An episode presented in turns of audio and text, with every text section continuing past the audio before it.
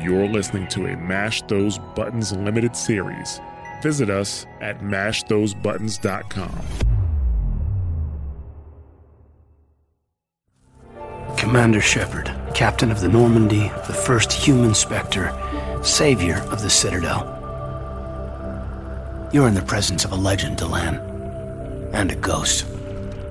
All the good people we lost and you get left behind. Figures. Screw this. I'm done with you Alliance types. I thought you were dead, Commander. We all did. It's been too long, Kaidan. How have you been? Is that all you have to say? You show up after two years and just act like nothing happened. I would have followed you anywhere, Commander. Thinking you were gone. It was like losing a limb. Why didn't you try to contact me? Why didn't you let me know you were alive? Not my choice. I spent the last two years in some kind of coma while Cerberus rebuilt me. You're with Cerberus now. I can't believe the reports were right. Reports? You already knew? Alliance Intel thought Cerberus might be behind the missing human colonies. I got a tip this colony might be the next one to get hit. Anderson stonewalled me, but there were rumors that you weren't dead, that you were working for the enemy. Cerberus and I want the same thing to save our colonies. That doesn't mean I answer to them. Do you really believe that? Or is that just what Cerberus wants you to think? I wanted to believe the rumors that you were alive, but I never expected anything like this. You've turned your back on everything we stood for. This isn't about me working for Cerberus, Kaidan. Something far more important is at stake. You saw it yourself. The collectors are targeting human colonies, and they're working with the Reapers. I want to believe you, Shepard, but I don't trust Cerberus. They could be using the threat of a Reaper to manipulate you. What if they're behind it? What if they're working with the collectors? Typical Alliance. You can't take your eyes off Cerberus long enough to see the real threat. I can see you won't listen to reason. You show up after two years and tell me you're working with Cerberus. What does reason figure into any of this? You've changed. But I still know where my loyalties lie. I'm an Alliance soldier. Always will be. I've got to report back to the Citadel. They can decide if they believe your story or not. I could use someone like you and my crew, Kaidan. It'll be just like old times. No, it won't. I'll never work for Cerberus. Goodbye, Shepard. And be careful. Joker, send the shuttle to pick us up. I've had enough of this colony.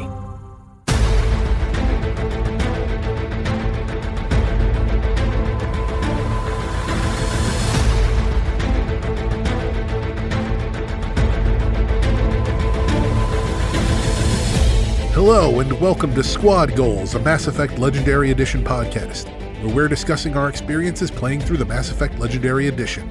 My name is Nick Zelenkevich, and I'm joined by Chip Locke Howdy, Space Cowboys. And Corey Kurabara Treadway, Hello from space. and this is episode number 24. And today we we meet the collectors. We haven't actually met them yet, have we? The who? I mean, they met us in in the rear of our ship with a big old laser. So, wow, that sounds terrible when you say it out loud. Yeah. Well, I mean, Shepard died, so yeah, it kind of didn't go very well. But yeah, you know, that was that was just like some ship to ship, you know, two ships passing in the night, literally. yeah, yeah. And now, one passing we a ship actually get- shooting you down, the other one just uh fire going fire burning.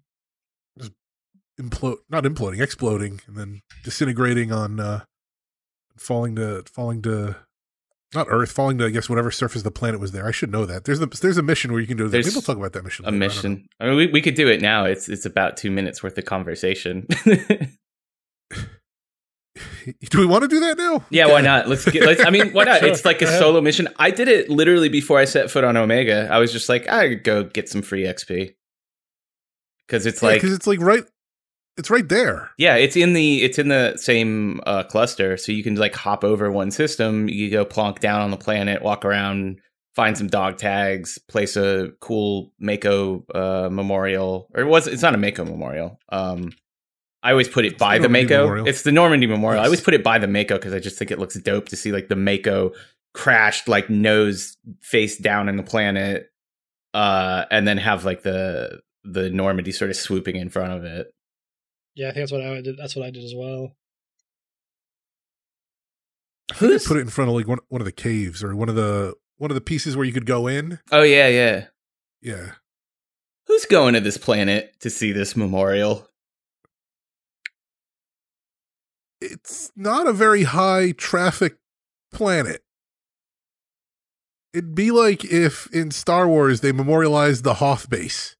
Yeah. Yeah, yeah, yeah. Had like a, I mean, you know, maybe you could have a little like gift shop. You could have a, I don't know, little Garrus plushie in, you know, in like they could take one of the hollowed out parts of the ship and turn it into a gift shop or No. something. I don't know. What you need is like a collector laser beam hand warmer, oh yeah, like a little model version of the, and then you use that just to warm your hands because it's so cold outside. but yeah. That's very So that, so that was a mission that you get and you do, and it has no consequences at all. It's it's nice, I guess. It's nice to sort of say goodbye to the wreckage of your ship. It felt a little weird doing it as soon as I started Mass Effect 2. Maybe I shouldn't do that. It's it's like it's pure nostalgia. It's like, oh hey, like here's here's an image of the Normandy as it used to be because you're especially if you do it later on, you're so used to the new Normandy because it's so much better that you forget how not awkwardly the old Normandy was designed, but you you know you get you get used to it, and you're like you know, and so now you're like, oh yeah, remember how the, the ship used to be? It had those weird staircases. You took the elevator and then you had to take the stairs. Yeah, that It was still weird. makes no sense. It is bizarre. The one thing, uh, the one thing I, I always forget about is you find uh, Navigator Pressly's like sort of garbled diary and his Yes. like arc through. I don't care for aliens too. Ah, these aliens are all right. It's okay. Maybe I was wrong to be an alien racist. Space. I alien. was wondering, alien. It's, it's the little redemption upon death. yeah, yeah. So you, you can feel you can feel better about him having died. I guess that makes any sense. I, I said, well, he became he he realized he was wrong. So it's not like did that really make you feel better that he died just because of that? Yeah, I mean, he The he really came around like his art because he never does in the game because he has like three lines of dialogue that he will always have. You can talk to him right at the end, and he always has the same dialogue. So I guess that was nice. No, the, the full arc should have been that he winds up like marrying an alien and he has kids, and then like now he'll never see them again. He already, Jeez, I guess he okay. was already. it's a bit extreme, but all right. I didn't realize that's how you save space racism or any kind of racism. Just all right. I'm not But saying yeah. anymore because I can't think of a better way of saying that. Uh, Yeah, so so I think that's really all we have to say about the Normandy Memorial mission. Well, like I don't know. It's like a nice area. It's interesting. It was nice to get to get the the nice about it is getting all the dog tags from everybody who's who's died and with the, having each of their names attached to them. That Which was, nice a lot of people. That was twenty dog Mhm. tags. Like, Mhm. yeah, Was there any significance to those names? Like, because I, don't- I mean, I don't think those characters were named in the first Mass Effect. They were just random, you know, random people on the ship. did I, I mean the only thing I could think of is if any of them featured in you know one of the books or something, but certainly not in the in the trilogy of games. There's no significance at all. They are they are all the names are displayed in Mass Effect Three on a memorial wall. Oh, Yes. Yeah, These that's were called- these that. will- these yeah, we'll talk about that wall, but yeah, that's the first like big chunk of names before they start adding people. Uh, yeah, Yeah, it's nice to get your old helmet back to be able to use it for a little paperweight in your office or your bedroom. Oh, is that where it winds up? That's where mine winds up. It's in my, it's in the the top of the commanding officer's room. I have to go check for that. But yeah, I think that's really all we have to say about the Normandy mission. As as you said earlier, Chip, there's really not much to it. You just Yeah. go there, kind of walk around, collect some dog tags, call it a day. yeah. Yeah, I was trying to see if there's any significance to the names. I didn't see anything I was researching. They just said this list of names. So I couldn't tell if they're like the list of anybody that people who worked on the game or anything like that. Just so far, nothing here mentioned. This it's just a bunch of names. Yeah, I mean that's why I was like like sorry to hijack, but I was like, you know, honestly, we brought this up. It it gets about five minutes. if that. Yeah. Yeah. And I think we've given it its time. for sure. So let's let's move on then. As I said, we're going to meet the collectors. We're going to Horizon. So let's hear all about what happens when uh, Shepard and crew go to Horizon. The illusive man summons Shepard to a virtual meeting and informs the commander that the Horizon colony has gone dark and a collector attack is suspected. He mentions that either Kaidan or Ashley, whomever survived Virmire, is there representing the Alliance and suspects the collectors are targeting Shepard's old crew to get to them. Shepard checks in with Mordin, who just about finished his collector swarm proof armor. The swarms attack the colony, paralyzing everyone they come into contact with, including Shepard's old crew member. A collector who appears to be overseeing the operation, named Harbinger, takes control of another collector. Shepard and crew arrive on the scene, and Mordin's armor makes them invisible to the collector swarms. Some interference cuts off Joker's communications, and Shepard and the team fight their way through collectors and husks. They find Delan, a mechanic who managed to hide and evade the collectors, who tells them that the colony's defense cannons are currently offline. Shepard and squad head to re enable and repair them. They are able to patch EDI in to handle calibrations while the collectors mob their position. After fighting a particularly nasty husk like abomination, the cannons fire on the collector's ship, which absconds with about a third of the colony. Shepard is then reunited with the former crew member. Kaidan or Ashley express their disappointment at Shepard working for Cerberus. Shepard returns to a debriefing with the Illusive Man and confronts him about spreading rumors to draw out the collectors. The Illusive Man gives Shepard three more dossiers of potential recruits. So I don't, I don't think there's a lot to unpack there. I think this is a fairly straightforward mission. It's it's nice that you get the. I guess the big thing here is really the the Kaidan slash Ashley sequence that you get. I know, uh, Kura. I think you also let Kaidan live, correct? I did let Kaidan live.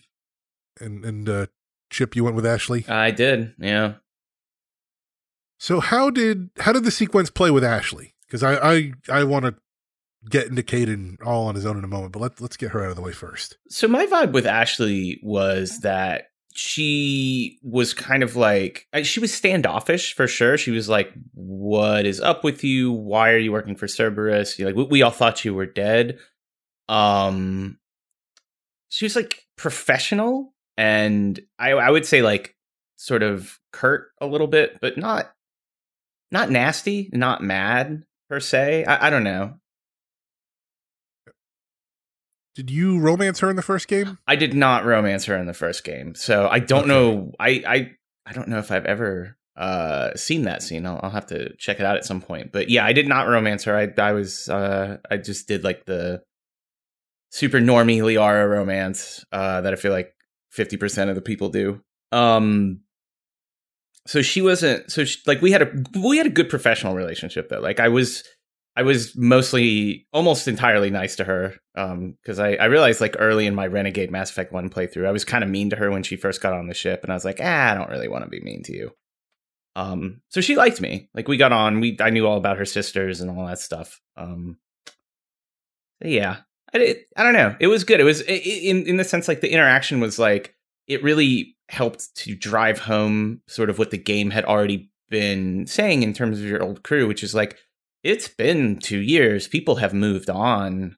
Um, you know, people have built like whole, you know, life continuity that doesn't involve you, Shepard. And so it was, you know, it was a good reminder of that. And it was interesting to see her again, I guess I'd say.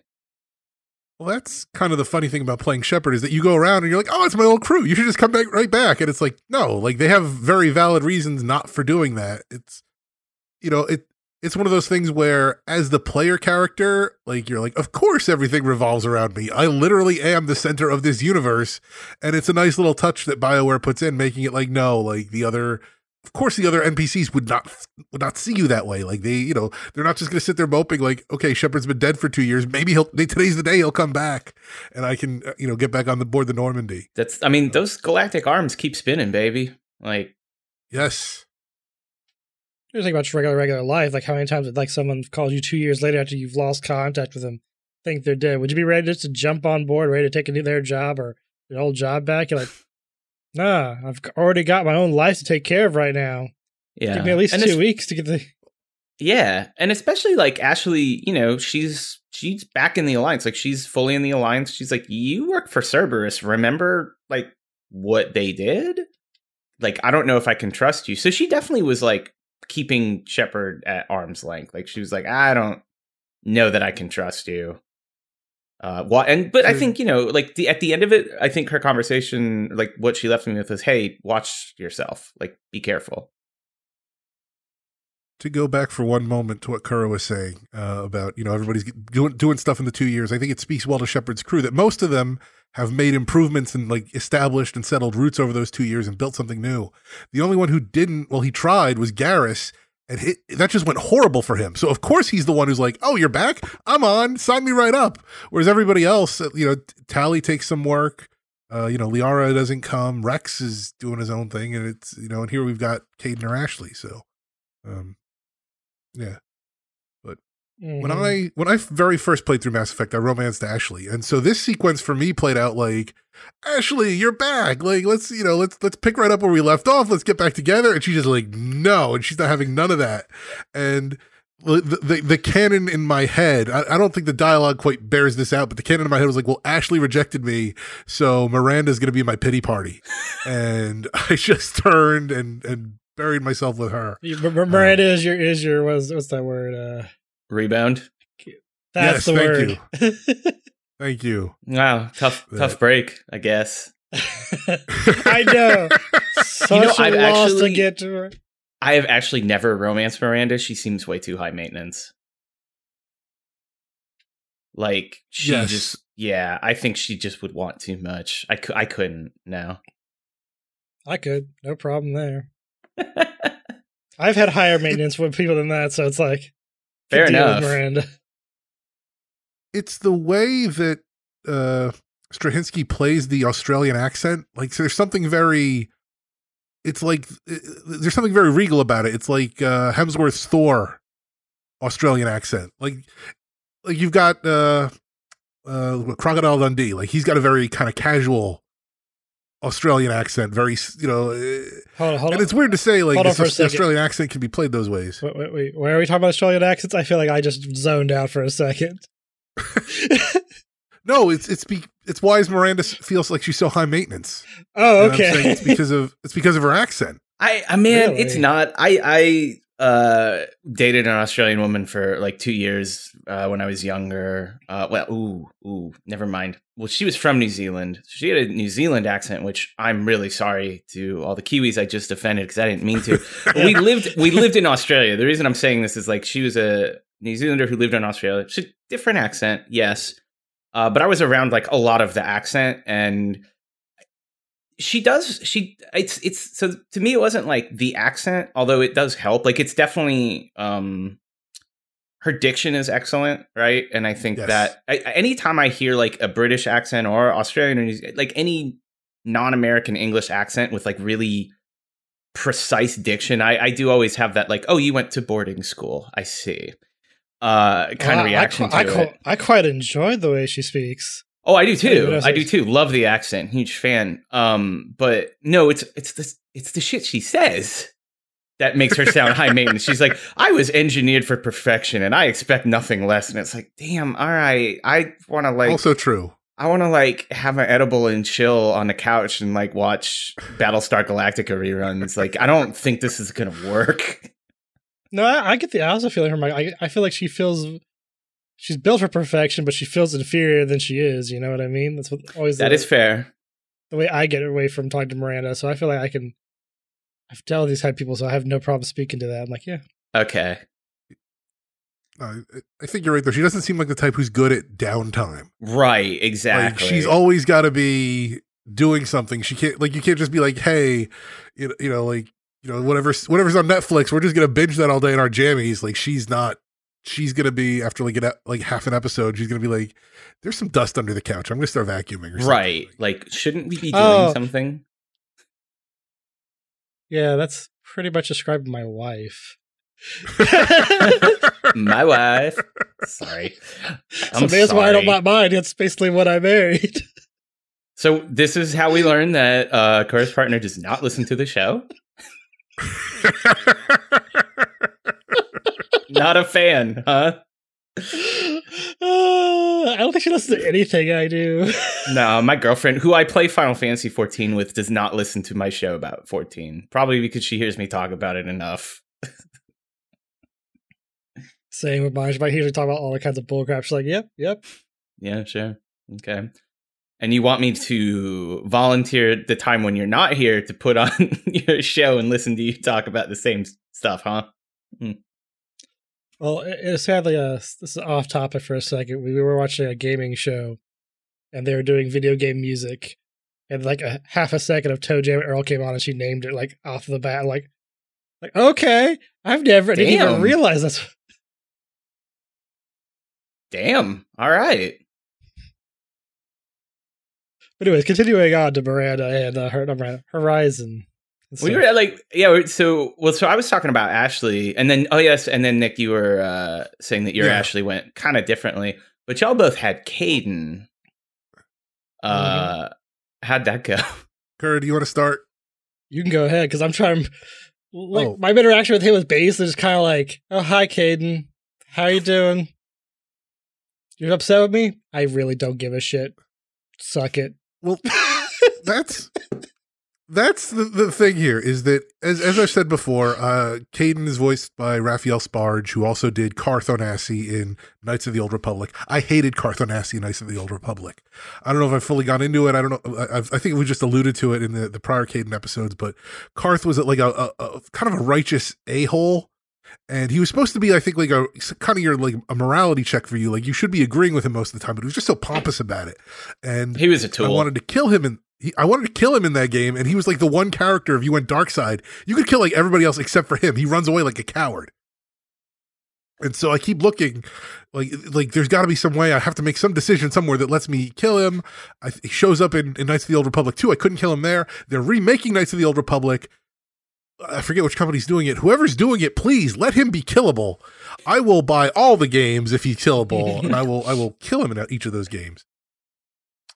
So, you know, he so, so now the same actor is playing Kaidan, but Kaidan, as we said, is much more bland, very kind of flat, eh, which is fine for you know just a random member of the team. You know, y- y- you know Shepard's not like super buddy buddy with him, uh, but you know they get along. You know, Kaidan's got a little bit of a, a wandering eye for some of the, the female members of the team, but also isn't isn't looking to get in Shepard's way. he is a walking HR violation. Yes, him and him and Donnelly need to sit- Yeah. oh, sit oh down my. and- yeah. and- Oof. I mean, Don, uh, Donald. Uh, uh, the the best one is uh, when uh, when Tali's on the ship and he starts talking to her, and she's like, "You know, I'm right here." Yes. Yes. Yeah, You know I can Isn't hear it wor- you. Isn't it worse if you just like or Shepard not to bring him into the office? Like, hey, we need to have a one on one right now.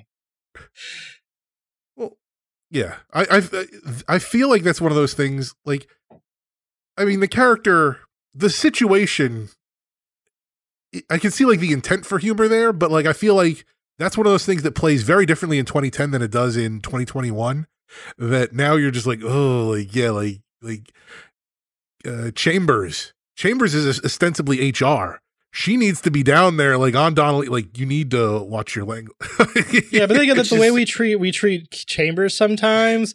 Also, could be HR violations. So I was gonna say, That's like, also true. Kelly is Kelly is horny on Maine. Like, I I, I don't know about all that. Maybe that's just you know it's the it's the pressures of being on like a military, uh, well, paramilitary, I suppose, vehicle in in a combat situation. if if if Donnelly wasn't with Daniels, and I, I mean like partnered with Daniels in a way that it kind of implies like even even uh, Kasumi basically says like the two of them should hook up. Oh yeah, Like they're always together. Like they're they're clearly in that like space of like being a couple without actually being a couple. Like they need to just hook up and work that that out for themselves. But if not for that, I would say like sick chambers on Donnelly. Just let the two of them work out their you know work out their needs. mm-hmm. You know. Especially before you have the full Normandy fully staffed, there are some empty spaces on there. They can go for some time. it's not where I was thinking this was going. But okay. no. Anyway, yeah, we, we, we've gotten a bit off topic here. Anyway, so anyway, Kaidan. So you come out and Kaidan, you know, and first off, you've got the little mechanic there, Dellen, Dalen, however you say his name, and he's all like Shepard, like, wait a minute, like I know you, you you suck just as much as the rest of the alliance. And then Kaidan shows up with the whole, you know, you know, you're talking to a legend. He killed the Reapers. He killed Saren. You know, he's he's super amazing. And it's like, okay, like Kaidan's coming in. You guys are gonna have a nice little chat. And then Shepard's like, hey, good to see you.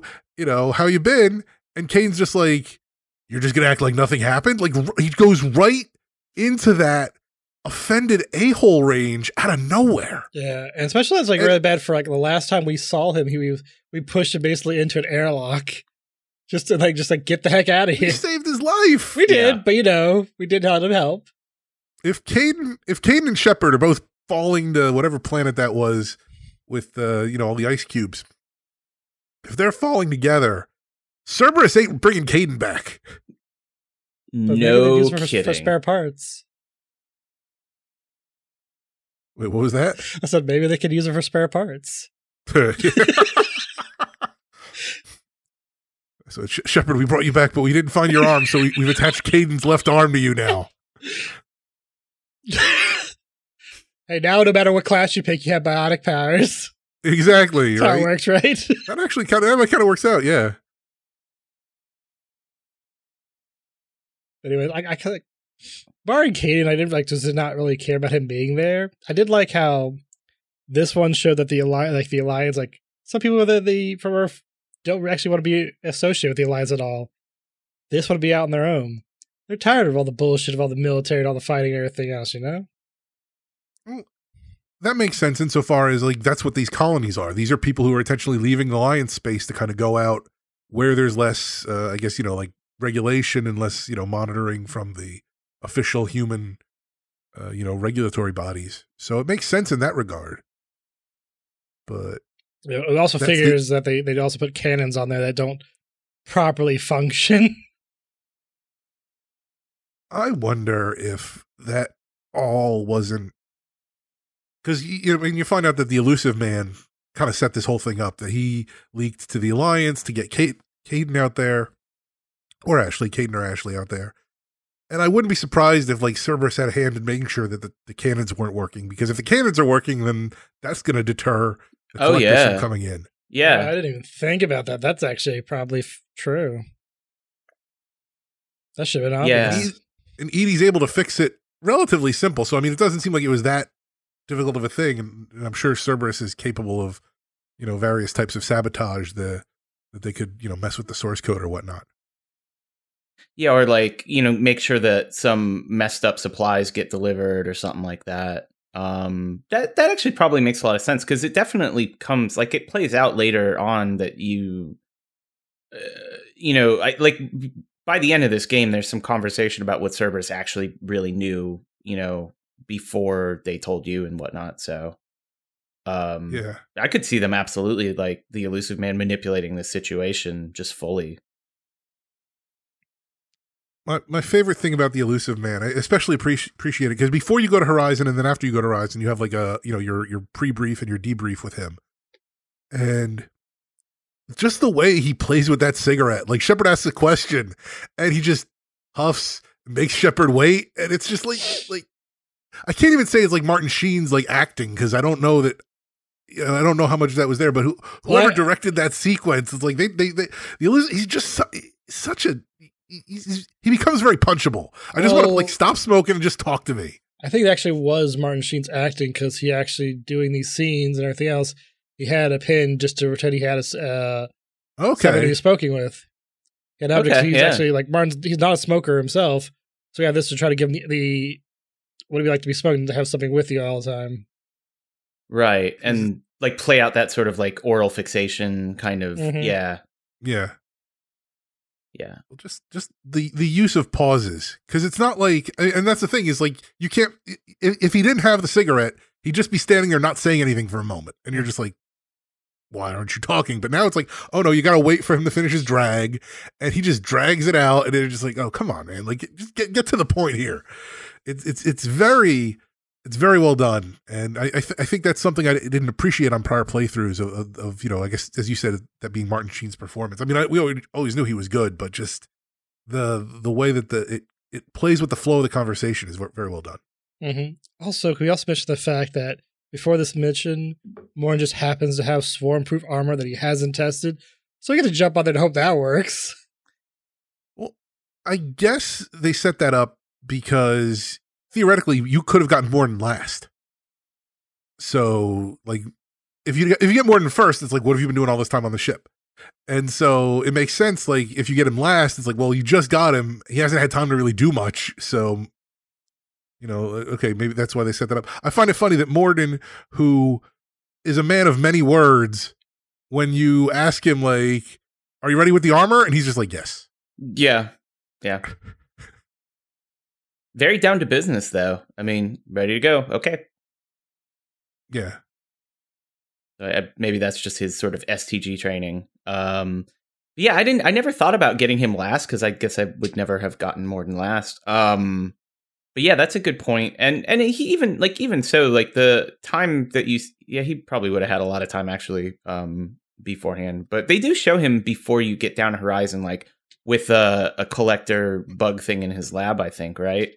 Yeah, I think so. Yeah, he has he has a sample. Yeah, he's got a sample, so he's you know he's clearly been working on it. Maybe it's just it's a hard problem. I don't know. Yeah, it's one of the things like it's like not fully tested, so it's just kind of like I hope this works when we get there, and we don't just get frozen because now it's just game over. They yeah, yeah. Well, they do a good job in the cinematics of showing you things that are going to come in later. Like they show you the little bug in Mordin's lab first, and then when they show you the collectors overrunning the colony, you see the bugs all over the place. And I think it's Lilith whose kind of point of view you're following as she's trying to run away, and then she finally gets like oh, overrun oh, yeah. by the bugs, and and then the collectors come along, and that's when you get to meet Harbinger, who is one of my favorite villains in the series. I think for as, I mean, I, I guess you say he does less than Benezia, but I feel like I like him more. Oh no, he does a lot more than Benezia. There's he does okay. he just he just does it like Benezia's not like this. He does more stuff behind the scenes, is like directing things. Things are actually Yes. happening. Basically, Benezia's kind of like, well, we're, I'm over here. I'm not really doing anything. I like too that because of the way he takes over the the various you know collector drones, I guess you could say, or you know like the, the just their their soldiers, their troops, that you kind of get to fight him several times instead of just a one time and you're out, or maybe even like I think with Saren you fight twice. Like you know collect you know Harbinger, you keep encountering him, and that whole you know assuming control. It's just very Oh no, It's- it's just it's like- direct control. That's what it is. Thank That- you. yeah. Yes. And just like, oh, oh, crap. Here we go. Here we go. Now it's on. Where is he? Because I got to take him out. I I think I've probably just played this game too much because my biggest problem with Harbinger is that he's never very difficult to deal with. But it's because like when he does his little dialogue line, if you find him quickly, he's like animation locked for a good like 3 mm-hmm. seconds, and you can you can take out more than half his his like combo shields plus plus armor. Yeah, he's not very difficult to deal with, but he's very interesting design wise. It's Yeah. also because like you look at him take control, it just looks like the unit is just disintegrating while it's being used. Yeah. Yeah. No, his like his whole thing is very cool. I just I think I kill him too fast now. Yeah, it's fair. So now this is the first time, as I said, that we actually meet the collectors. And so previously we had seen them in other cinematics, or uh, I guess we saw them in the footage. Uh, that uh, the, the one uh, like it was a Veetor, I think his name is the uh, the Quarian that he's he's he's traumatized by. Yeah, Yeah, yeah. And so this is where this is where we get the full like oh the collectors are like giant bugs.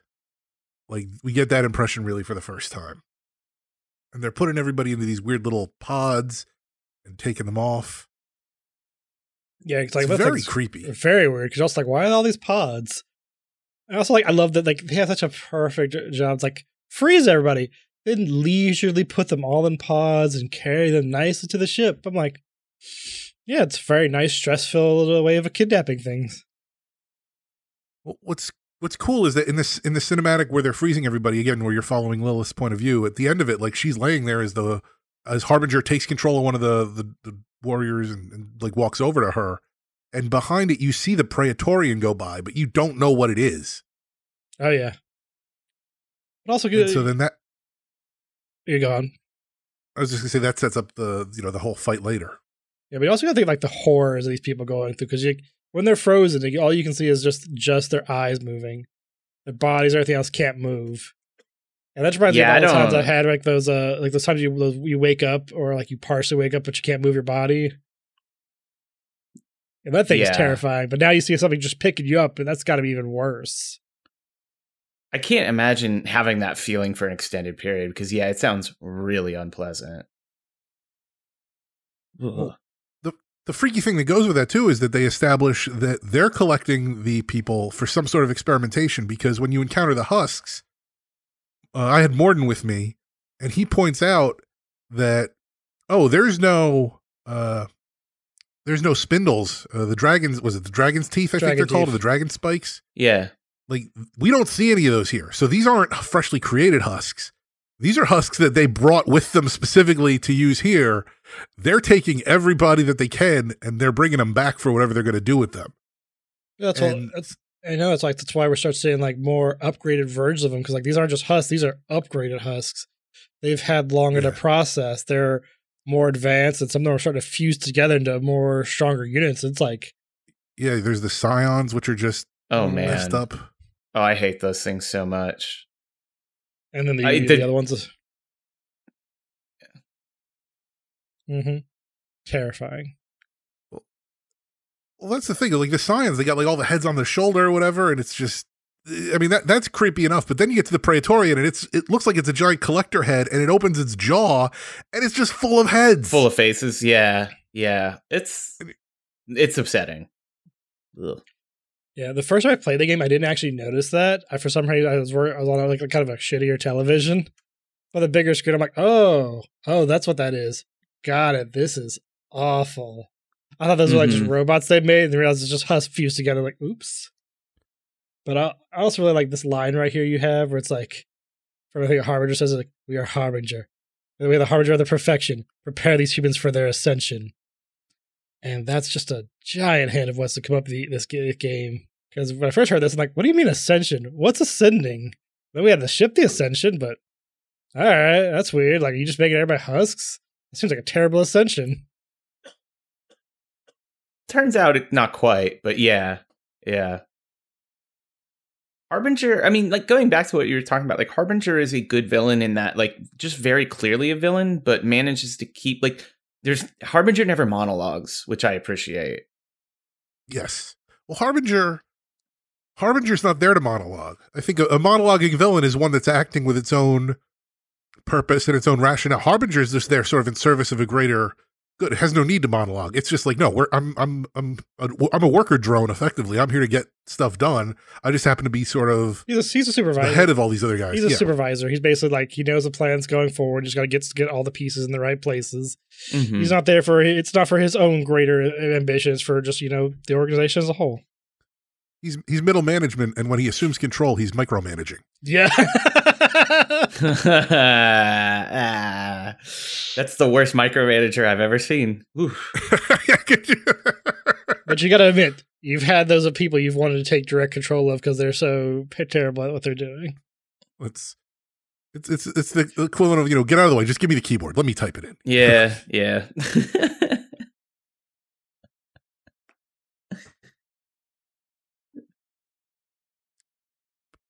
but yeah, I think I'm trying to think what. So uh, I guess we were talking earlier before the show, uh, Chip, about the fight itself at the end because Yeah. you get to that final, you get to that final part where, uh, you know, you have to re-enable the or fix. You have to fix the targeting matrix, and so you got EDI connected. EDI's like, okay, I'm going to need some time. So it's your standard. It's a timed fight. You just have to repel these waves Mhm. um, you know, hold out as long as you can. And that's what ultimately ends with the with the Praetorian showing up. Um, but that fight, that's a tough fight because I, I was actually watching my playthrough of this and I was like, oh, I I came close to dying several times in that fight because there's two things going on. One is you've got some of the the the collector particle beams shooting at you, which they they hit they pack a punch. I know. That's why I like to use it as my, my heavy weapon. Yes. Yeah. Yeah, because they they, you've they pack a punch and they stun lock you, and that sucks.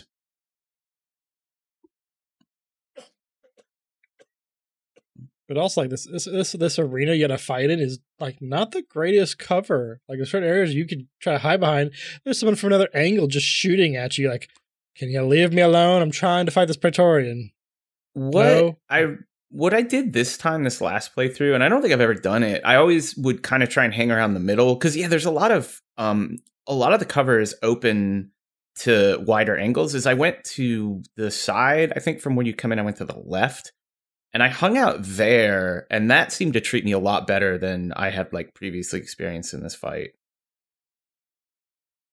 Uh, because which there's is, is there's like a point where a bunch of dudes come in from that left side and if you're right there you can just like sweep them out and it felt like that made the whole rest of the fight easier because there is like that's an actual cover point where you have you can survey the whole area and there's not going to be like dudes sneaking up on you anyway sorry to cut you off nick well, no, I was, I was gonna say like, like that's the interesting thing is like ostensibly the fight is you're supposed to be protecting the mi- the middle ground, but yeah, if you abandon the middle ground and go where the enemies are coming in, that's what makes it so difficult. Is they're supposed to have that vantage point, and you're kind of in the kill zone in the middle.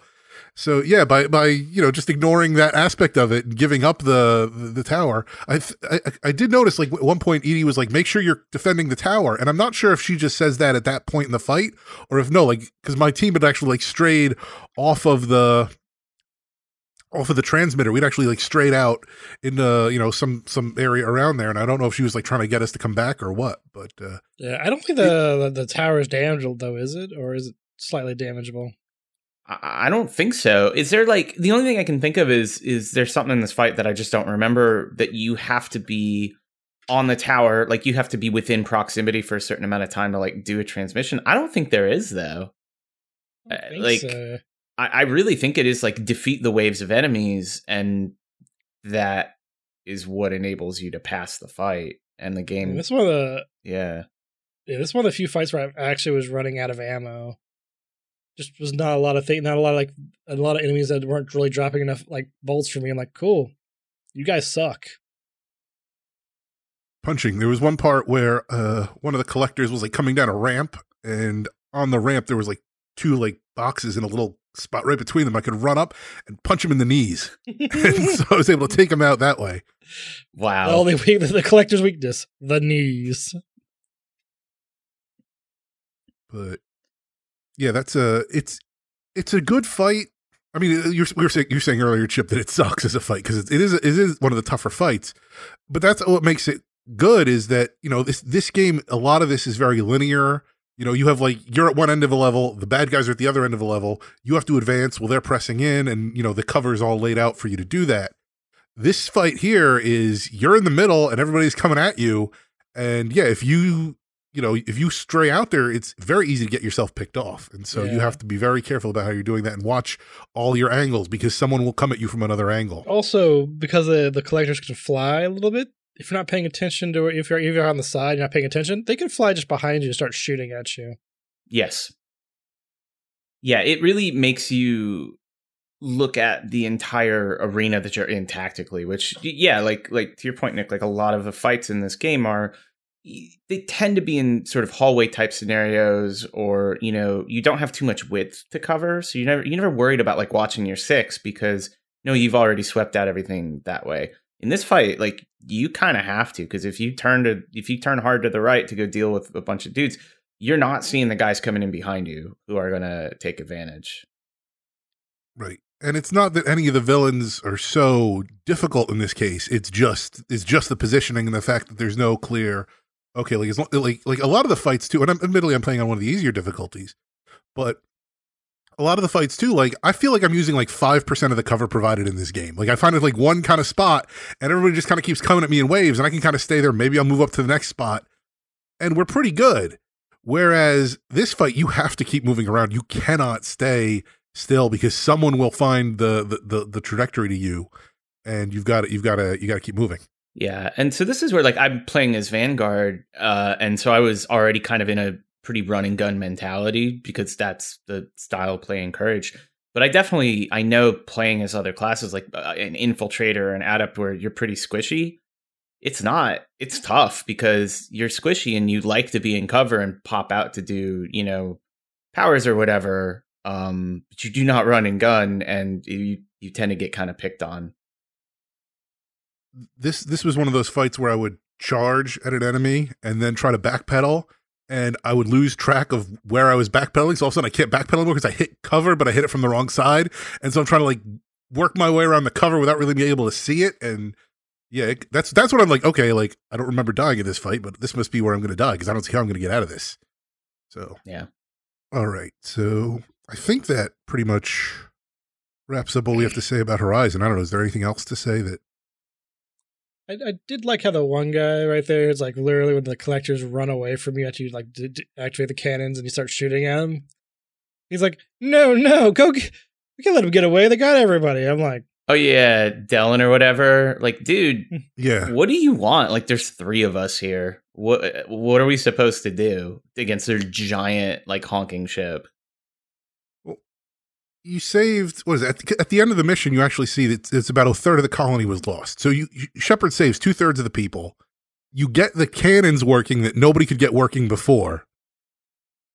And you literally ran off the collector menace like i don't know yeah like i don't know what more shepard could have done like other than shown up like 10 minutes earlier but yeah. But you also still can't blame the guy for like as soon as those cannons show up mysterious aliens you've never heard about just show up and attack them well, again, and then also again, the thing is, he's he's not wrong though. But the problem is, he's blaming the alliance, and I think if anybody's to blame, it's Cerberus for for setting up the whole scenario. It's also like mysteriously, the one alliance officer they had on on there was not among those taken.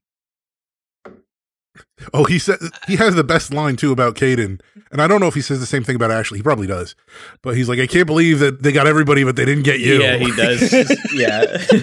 like, yeah, yeah, he says the same about Ashley. It is it is funny. Um, yeah, he's just I don't know. He's just big mad like the whole time, and I get it to an extent, uh, but he doesn't really contribute. So, but yeah, he's like, "No, go get him!" Like, no, dog, you get him. I'm not going. Now I can I see him just grab a shuttle somewhere, and just starts chasing it, and the collectors get one more.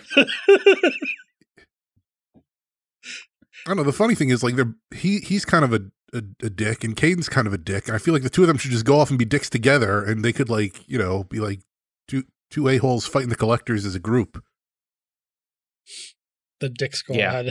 Uh, yeah, the, that's that's the other thing too. Is the way the way it all ends is uh where uh at least the way it ended for me was that you know like after Kaidan's just a complete you know just a complete tool to to Shepard like you know you you know uh, you know you because even then he's like you should have you know, like, why didn't you reach out to me in those two years? And I'm like, dude, like, Shepard, like, literally just woke up at the beginning of this. Like, it's not like, it's not like Shepard was, like, chilling in a hospital bed or anything that they could be calling people. That's fair. But he also so, didn't bother, like, uh, yeah, go ahead. Yeah, and it's, it's just, you know, like, there's no room for, Kaidan has no ability to, like, understand or empathize with what Shepard went through. It's just you weren't here, and, and you know, and, and now you're with Cerberus, and they're terrible. And it's like, okay, you know, what, Cerberus not great. We all admit that. But yeah, but then like so, you know, Kaidan just kind of storms off at the end of that, and then Shepard's like, "All right, we're done here. I've had enough of this planet." Like, yeah, yeah, yeah. But to be on the yeah. other side, like how it, still I feel for Kaidan a little bit on this part, where it's just like, "All right, my commanding officer's dead. Start working for a couple years everybody's giving me shit as being the only alliance guy here trying to get these cans work. All these all these colonists are being dicks to me. Stressful day, stressful job. Then my old boss, who's supposed to be dead, shows up, and it's like, great, I could be doing cool shit, but now I'm stuck in this position. Thanks. Could have given me a call. Maybe I would have quit this or done something else, but no. Guy show up last minute. Would never have called Kaidan. Game could have been like, you can, you can recruit Kaidan again. Like, I could, I guess. Yeah. I, I, I think if I had known how that conversation was going to go, and maybe I'll see if I can save Scum and do this anyway. I would have been ruder from the get go because I was like, no, you know what? It's been a while since I've seen him. I'm gonna be nice. Hey, how you doing? It's been two years. everything cool? And it's like, no, I should have just been like, get get out of here. What are you doing? You, good job, you know, stopping the collectors, Kaidan. I wonder if that impacts three at all. Like if you're if you're mean to hit if you're mean to your sort of alliance crew member on Horizon, like does that does that reflect uh, when you bump back into them or not? Spoiler alert, I guess. I'll have to look because that would Nope. be funny if Nope. you. I don't think it does. I, I think you can like. I was gonna say, knowing what I know, I, I don't see how it can. Yeah, I'm pretty sure it doesn't. But it would be funny. It's like, oh, you Well, were gonna really be- mean to me on Horizon. I don't, don't like you. Now that I think about it, if- Horizon. If I'm angry now, I'm gonna be so angry when we run into him in three because it's like you you you did what? You're you're what? you don't deserve. I'm that. like, I oh, I absolutely had a three playthrough where I just was like, dude, no, I don't want you on my crew. Get out of here. And I just like left him. I was like, no, because that is a thing you can, You can do that? Yeah. Oh yeah. oh, Yeah. well, now we know how this is all gonna go. how. Cade's not getting hired back on next team. There'll be th- there'll be uh you'll ha- you'll have the option at some point to be like if, maybe if you know you can give Kaidan to the Reapers they'll leave you all alone and then it's like the Reapers like "We- we don't even want him no you keep him you keep him and we'll leave you alone We want all of you. We want all of you except you. yeah that's right that's the the one meme that like thank you for being great Normandy Group not you members Like- right. Yeah I had no I had no problem with Kate like I mean like I said he was a little bit bland before this but like I had no problem with him and then I get to this I'm like wow like this is everything is coming out now and I'm just like all right we're done like fr- It's just- friendship ended with Kaidan new mm-hmm. friendship with anybody else I'll, I'll take the mechanic guy he sucks but he's better than Kaidan it just it wasn't justified. It was just so like, okay, bud, you need to settle down. Anyone else got any more Kaidan thoughts before we move on to our next? No I think Oh man, I think we're good here. I don't I don't need to keep ranting about him. Well I'm sure we'll see it. I don't we'll see him again at some point. Oh yeah, we'll definitely we'll get see more him into it then. Yeah, I'm sure. Yeah, th- there will be more to say about Kaidan, for better or worse. Unless we have Virmire 2, the sequel, where we blow him up again. Shepard will just take drag Kaidan back to Virmire, or whatever crater is left of that base, and be like, "You should have died here." oh my, that's so grim. I'm just leaving you I here. just had the same thought. Like Shepard just yeah drags. I should have left you here. Like oh oh See this bird part? That's that's Ashley. That should be you. I would. okay, this is kind of dumb. Yeah, is- I'm just imagining where Kaidan's like, "What? What are we doing on Virmire?" And Shepard's like, "Just look, just look out. Take your helmet off and look out into the distance there." And he's cocking the gun behind. Are we doing a Oh, Libby kind of thing? It's like Kinda. it's like you ever seen like like whatever movies or TV shows you'll see um somebody taking their dog out to the woods like you just kind of do that with with Caden um oh god We're sending to the we're sending Cade the farm up uptown. yeah yeah like come on bud we're gonna go for a ride like oh Commander, what did you do? What a commander has to do. The universe is a safer place now. I left him some headache Oh. medicine he'll be fine Poor kid. Oh no.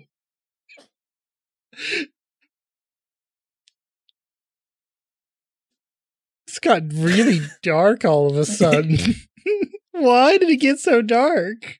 yeah wow. What is wrong with us? I, I like almost feel bad because wow but I don't It's Kaidan, so we don't care. yeah yeah let's go ahead. Let's uh let's lighten things up a little bit here. Let's talk about one of the side quests Okay. To to, to wrap this up here. Since we we started with a side quest, we'll bookend uh, Horizon with some side quests here. I here. love it Well, actually, wait. Before we do, there's one other thing to point out. The Illusive Man. He then gives you at the end of this. He says, "Well, I still got to figure out where the Omega relay is," and then he gives you the next three dossiers that you get. yes Oh yeah, it does. And he says, "You you keep building your team, and I'm going to keep working on this." So he gives you the next three dossiers. You've got uh, Tali, uh, you've got the assassin, and you've got the uh, the Justicar. And We'll, we'll get into them in the next few weeks. I, I do enjoy that. Like the Tali dossier is the engineer. Like you know who it is. Like just say Tali. It's Yeah. okay.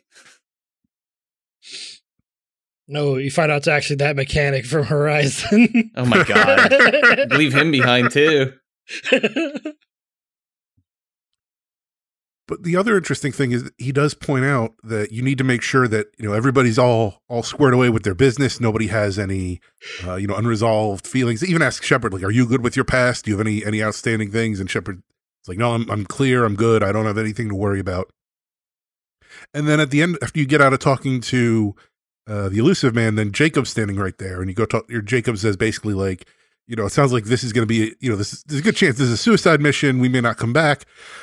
I think everybody's going to be busy taking care of some stuff before we go. So they're basically they're hitting you very hard. Like, do the loyalty missions. The loyalty missions are very important, and now we're going to start introducing them to you so you can actually go and do them.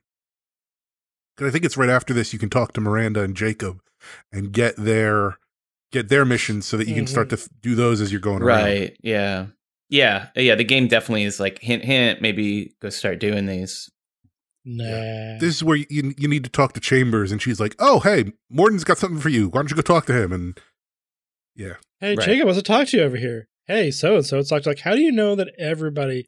They all just like go by. A, hey, let's you see Shepard. Let them know I want to talk to them.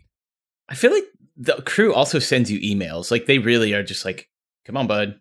I want to do stuff. Um, just really making sure that you know. yeah, yeah. So that's that's sort of the last. You know, this this is very much setting up like the next, like the. I guess this is like the the next chapter of the game. Here, it's like the first. The beginning is you know getting the original, the initial crew. Now here, this is starting to do the loyalty missions, finishing up getting the rest of the crew. So I guess it's like the middle or the the begin, you know, like early middle. I guess I feel like there's maybe like four parts, and this is definitely like the second part. Yeah, absolutely. Or like the middle third or something. Yeah, yeah, four parts is probably more accurate, but yeah. They don't do it in threes. They do it in fours. So, yeah. So all of that said, let's go ahead and knock out a side quest real quickly. Let's do the uh, it's anomaly detected on uh, Tatus and Talava and the Caleston Rift.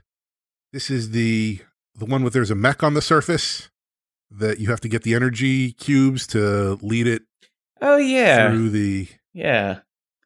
This was a The energy cube. like like what is it? A transformer with the energy cubes? Kind of. yeah, it needs the it's, it's the power cells. You, Yeah. you just have to keep finding the power cells to put it in there so it'll keep going further. Yeah, it's also interesting. Like they don't actually. Like, a lot of these don't seem to have names. It's just where they're at. I feel like every other mission had an actual like a name. Well, some of them, like basically, like some of them, if you actually get the quest in your your quest log, like if you you you hear about it somewhere else, it'll give you a mission. Some of these, you just scan the planet, find an anomaly, and then come down. right. And so, yeah, this is one of the simpler ones. You basically just find an abandoned mech, you hack it to turn it on, and then you just have to kind of stay ahead of it, finding the power cubes as you lead it through a little mining path, uh, and ultimately you get some platinum. Yeah, yeah. The game has a lot of these. Well, I don't know if it has a lot. It has, you know, a handful of these little, you know, pop down on a planet, do a little vignette type mission. Doesn't really seem to have much impact on the story, but it's fun. I like them because they're pretty varied. Uh, and they give you it, it feels a lot better than and it always makes me look sort of less fondly on the go into the same cookie cutter bunker and and kill all the dudes type missions that Yes. were in in one. So I feel like here they were really stretching their legs and saying, "Look at all these, you know, weird little different things you can do." No, I was thinking of your comments because you've talked about that before, and I was th- when I was playing through these missions, I'm like, every mission is individually crafted, and each mission is its own specific experience. And yeah, I mean, this is something they could have very easily been like, oh no, we're going to put you on the same map as another one, and you're going to lead the, you know, the the mech through the same terrain basically. But they're- don't repeat terrain in this game. There's no, mm-hmm. at least if if they have, I haven't seen it. I don't know where they do it. I don't know how they do it. Like Well, I think every I think part of it comes to like like in the first one, they actually had like entire planets they try to have you explore. Where here, a little bit, a little smaller, a little more enclosed spaces. They can direct you. There's not like you land on a planet, you find a little tunnel and get somewhere, and they have to make sure that matches with the planet or the surface. Like, you know, we just need to show you a little bit. You don't have to see all of it. Yeah, That's that's true. Because it plays too off of the uh, "Bring Down the Sky" DLC in the sense that like that was the the first one where you see like Shepard like the the Normandy sort of fly overhead and drop off the Mako as part of the introduction, and now you see the sh- the shuttle land at e- each of these missions. It's got its little s- drop zone area, and you're right. You're not wa- randomly exploring the planet because you could get out of your you could get out of the Mako at any point on the map. You could, You know, as long as you're not like on like a sheer cliff face or something. yeah. But you could try to get out of the Mako at any point on the map and just walk around the entire map, you know, as as your crew. there was just And so, nothing yeah, to so it- do on the planet. Yeah. the thing. It was like you, you, like yeah, you could get out of the Mako anywhere, but, but why? So it makes sense that they would see that as kind of wasted development time because there's no. They put a lot of time into making those maps. I guess to be, you know, the challenge there is navigating the terrain in the Mako. Um, and then they, they got rid of that and actually gave you some varied missions that, yeah, here, you know, you got to find this mech Yeah, like and, it's you know, leave the- it around. this whole thing takes like maybe 10 minutes to do 15 something like that. It's a very fast mission. They never repeat this mechanic either. There's never another mission where it's like and you know move this sort of partially defunct mech around or like go find it. Energy it's just like hey let's try this. Um so i liked it. It's it's fine. You get some resources. It's just like it's a nice little like bite-sized break where if you're kind of like oh i'm don't really want to play i don't want to do a half hour 45 minute mission uh, but I'm not quite done. I'm not quite ready to hang it up. You can go pop one of these off. It's a morsel. Yeah. But it's nice too that you know you're thinking like, oh, I'm going to be going into a mission. Let me get my squad ready. It's going to be, you know, I'm going to be killing somebody. And no, I'll just, just playing with a robot. Yeah, yeah. I mean, I think They're there's some kinda- dudes you got to kill here, but it's it's not a lot. Yeah, But I really kind of want them to do like just like just a those little robot things, the little bo- those bomb and Sock'em robots they used to have. They'd rather just like just duke each other out. Kind of wish that'd be the ending. Just like one of the mercs just has their own robot and just fight each other out. that's what Shepard will once once once they beat the Reapers, Shepard will uh, just go into like robot fighting, be like a promoter. That'd be the underground robot fight for fighting league. All right, so I think that's going to go ahead and wrap up this episode then here. So thank you to Jarrett for producing and editing, and thank you for listening and downloading. We are at Squad Goals N7 on Twitter, also at the Mash Network. Find us on Facebook at facebook.com slash mash those buttons. Also on YouTube at youtube.com slash mash those buttons. Chip, where can people find you? Uh, you can find me uh, on Twitter and Twitch, uh, and both my accounts are uh, WD. That's the word double Y E W D E E. Uh, and you can find me on the Mash Network on Wondrous Tails, where every two weeks we talk about Final Fantasy XIV and all that that implies. Uh, Kura, where can people find you? Oh, they could find me on on Twitter at Kurbaris, K U R A B A R E S, or on twitch.tv slash Kurbar, where I'm not living at work, I will stream on there some video games. And then you can find me every week talk about Apex Legends on Dropping Spicy. You can follow us there at Dropping Spicy. And then uh, you can find me just on various projects working around the network. How about you, Nick? I am at WookieBH on Twitter. You can also find me here on the Mash Those Buttons Network on WoW Talk, talking about Warcraft news and guild management, and also on The Torn and the Goblin, talking about Warcraft story and lore. Join the Mash Those Buttons community on Discord at mash.gg slash discord and email us your questions or thoughts. Let us know what you think of Horizon or how much you don't like Kaidan, or maybe you do like Kaidan and you want to present an alternate opinion. Please let us know. We, I would like to hear a, a pro Kaidan argument. Uh, email us at squadgoals at mash.gg. And if you enjoyed this episode and would like to help us out, please share it and rate it if you can. And visit mtb.gg slash support to see all the ways you can support Mash Those Buttons and all our great podcasts, including on Patreon, where for as little as $1 a month, you can gain early access to content as well as to patron exclusive content. And you can also check out our Humble Bundle affiliate link as well as our PayPal one-time donation link over at mtb.gg slash support. And stay tuned to hear about our other shows on the Mash Those Buttons network. For Chip and Kura, I'm Nick, and I should go. This is my favorite podcast on the network. See you, Commander.